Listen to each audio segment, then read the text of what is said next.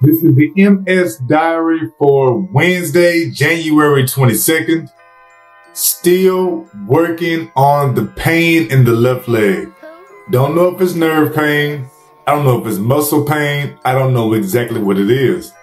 But it's been going for maybe a couple of weeks, about a month. And what it is, is that I feel like my hip has been, I feel like my hip is out of socket.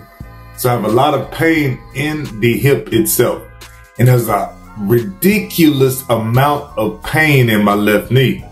It happens a lot whenever I lay down. I'm thinking it's because my legs are contractured.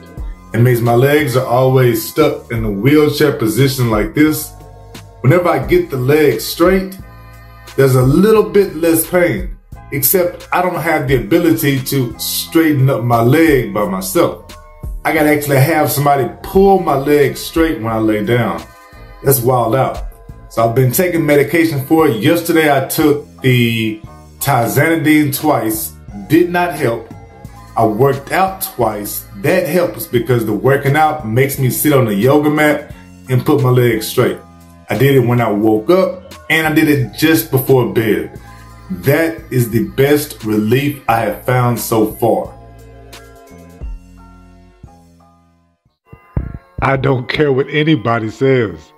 This is the new logo for Mindset Over Bullshit, my podcast that is about living with disabilities, overcoming limitations, and of course, you use that gratitude journal to do all of this. That's where it starts in the mindset. I've been banned from a couple of my Facebook groups. I do not care this is the new logo for the Mindset Over Bullshit with Kendrick Avant podcast. You can catch this on YouTube, Apple, Google, Spotify, iHeartRadio, Podbean. I'm pretty much wherever you listen to a podcast now. Come check me out.